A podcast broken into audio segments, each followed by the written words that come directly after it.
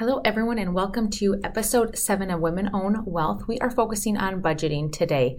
Uh, my podcast is based on women and your wealth. And so I really want to focus today on what role women typically play in budgeting. And I'll say, you know, it usually ends up being the buyer of the family, right? So we go to the grocery store, we do the Target, Costco runs, we purchase clothes for our kids, buy presents for birthday parties, showers, weddings, etc., Christmas. Um, we are the gatekeepers to our family spending.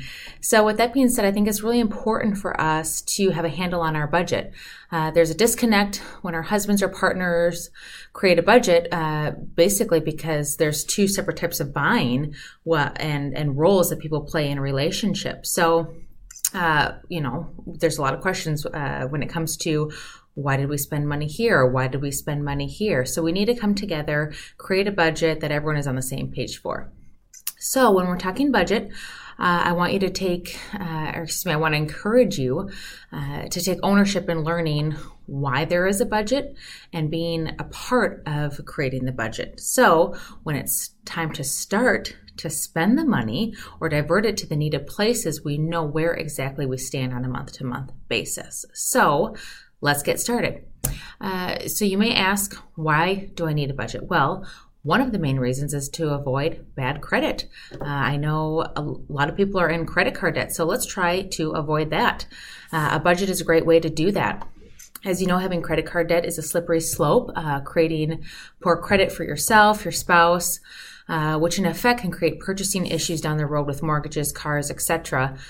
So we want to make sure we have good credit. And like I said, a budget helps us divert away from that. I'll give you a few facts about credit card debt to give you an idea of uh, what a big issue this is in our country. Uh, I got my information uh, from Lexington Law online. 43% uh, of Americans carry over credit card debt from month to month. So 57% use credit cards for convenience and do not carry over the debt each month. So 43 carry over, and 57% don't carry over.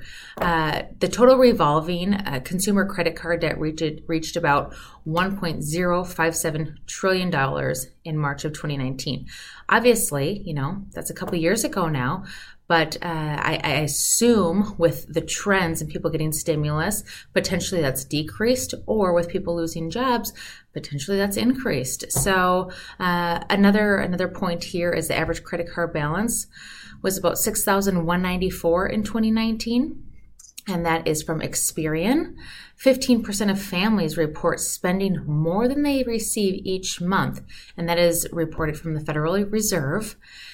And we can also see that 43 to 47 year olds carry the highest amount of credit card debt. We can probably see why. Uh, potentially, they have kids in a lot of sports, running around, um, kids going into college potentially, therefore, expenses might be a little higher if they're wanting to help out their kids. There's a lot of different reasons why uh, people carry credit card debt. So, I don't want to continue down this credit card uh, debt rabbit hole, but I think it is important uh, to discuss how serious it is, and we can all agree that establishing a budget is the most crucial step needed to avoid that credit card debt. So, uh, the second reason for creating a budget and why we need a budget is to avoid conflict in a relationship.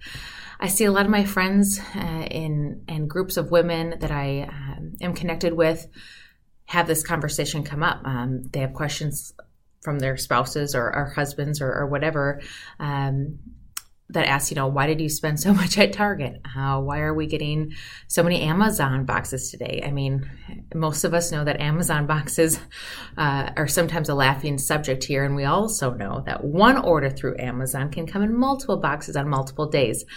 But, anyways, I want to get back to the point that I really do encourage a conversation about how much things actually cost at Target or Costco or Amazon and what those those Target runs and things like that actually look like. Also, uh, to get more information from your spouse on, on what they spend. So then when we put all this together, we know where we stand. Uh, the third reason as to why I love a budget is because it helps you reach your goals.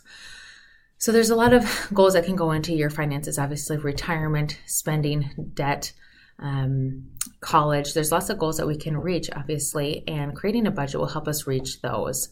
So we do need to get organized in order to actually start setting those goals and achieving them. So let's dive into how we actually budget. Well, I learned a budget technique many years ago uh, when I got into the business, and it has evolved over time. But this is the one that I've really settled on, and it makes sense in my brain. So I wanted to share it with you guys. Um, some of you may have heard of it already, but it is the 50 30 20 budget. And here's how it works uh, you start by dividing your take home pay into three different buckets. So your take home pay is uh, what lands in your bank account you divide that into three buckets 50%.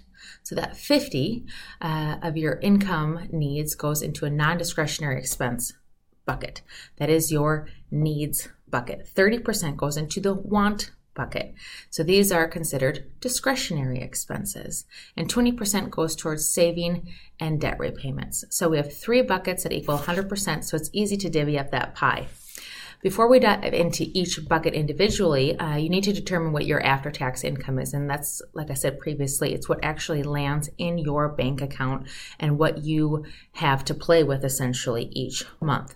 So if you may have uh, fluctuating income on a monthly basis, I would go back three to six months, take an average, and, and project from there. Um, most people have a W two income that they can plan on, and that is uh, that is steady. So there's a couple different ways, but it is what lands in your bank account.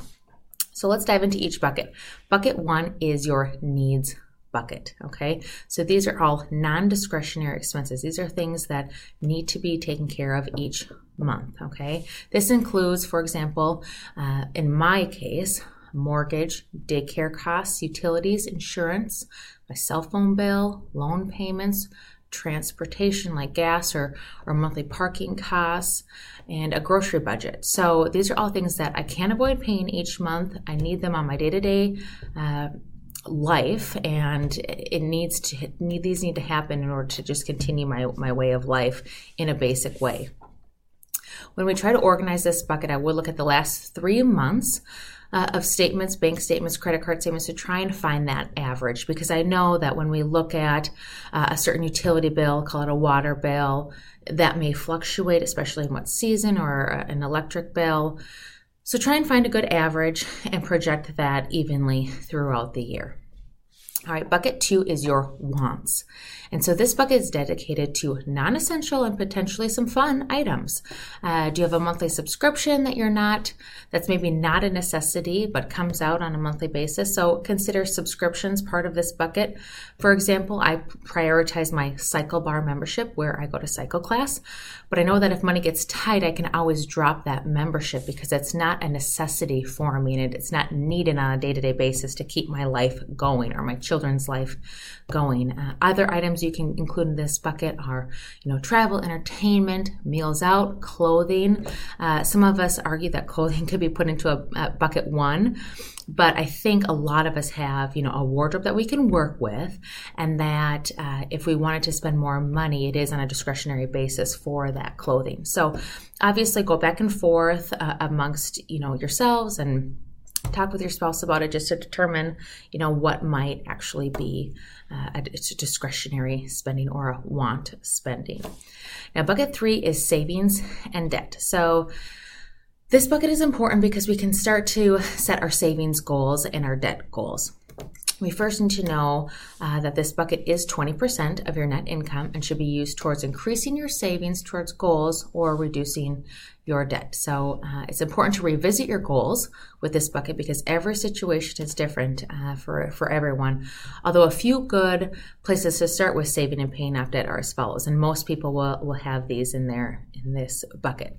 One is an emergency fund. So ensure you have about six months of your need expenses, so those non discretionary expenses, uh, in an emergency fund. And some people may feel more comfortable with a little bit more than that. So obviously, have that conversation, but creating this budget will actually help you determine what is needed on that needs basis. So uh, another another item that falls in this bucket is retirement 401ks, Roths. So those should be carved out in this bucket as well. Uh, debt payments. So, taking a look at your credit card debts or any other debt that you have out there that you want to pay down, looking at higher interest, or maybe you want to just knock out some of the smaller ones that are out there just to have that feel good moment of getting those out of the way. Uh, but this is a good time to take care of that debt payment and, and have that part of the 20% uh, payment there. And then look at your spending goals. So, for my husband and I, we are working on finishing our basement.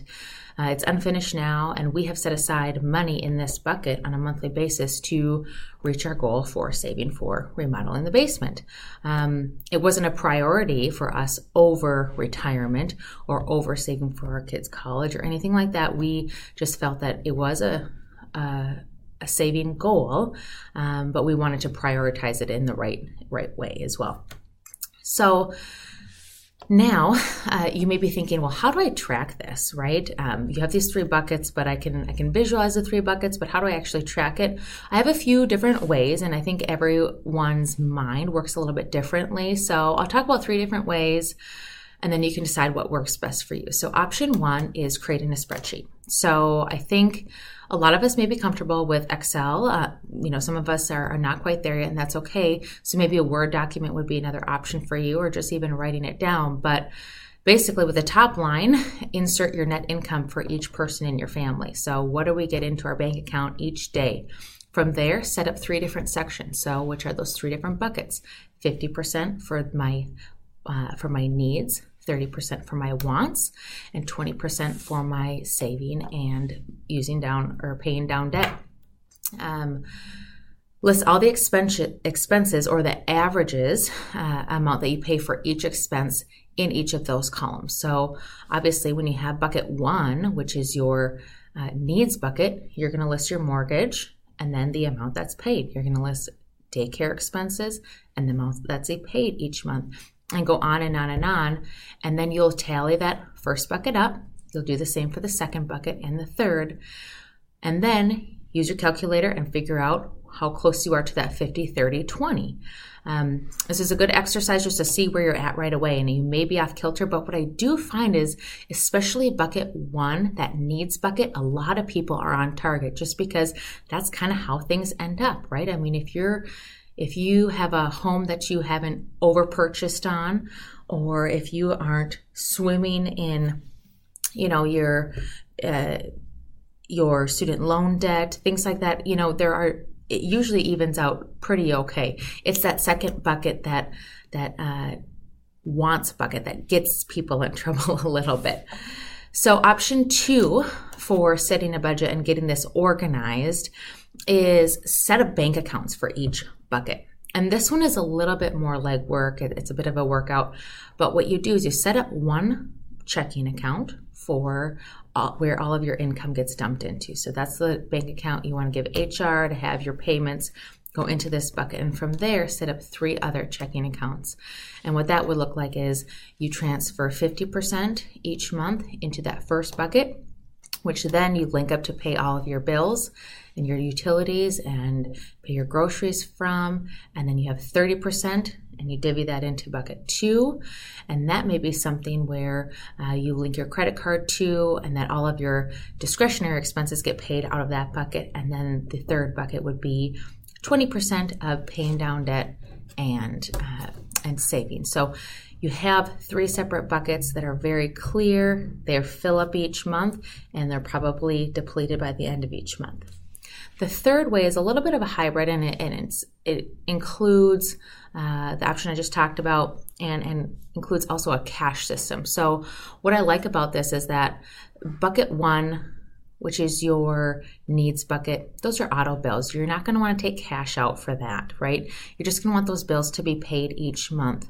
Uh, and, and same with bucket three, which is your saving and debt repayments. Those are auto payments that are going to go straight to a, a savings account or your Roth or your uh, savings, um, loan payments, etc. But that bucket two, which is your wants bucket, that's where we all get into trouble a little bit, right? So um, in that bucket, it might be wise to take that out in cash. And then you have cash at the beginning of each month, and you're able to see that in your hand. And as it dwindles down towards the end of the month, you, you understand that this money is going away we need to either um, slow down spending or we know that, oh, we have some left at the, end of this month. Maybe we can pour it over into the next month, right? So it's a little bit more of a visual hands on method.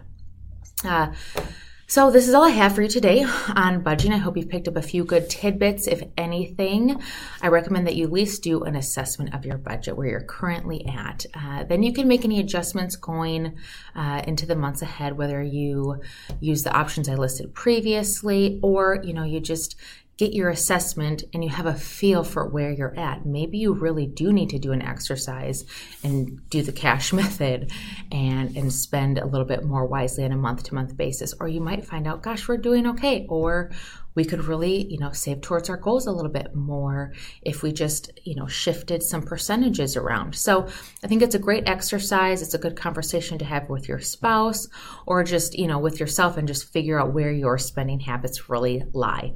Uh, thank you again for tuning into episode seven of Women Own Wealth. Hope to see you next time. Uh, we'll be diving into a different topic. And uh, I do hope that you tune into my uh, or check out my Instagram because I'll be posting some visuals on the budget system and just some tidbits that hopefully you can take into this uh, budgeting exercise as well. So take care. Thanks again. Bye bye.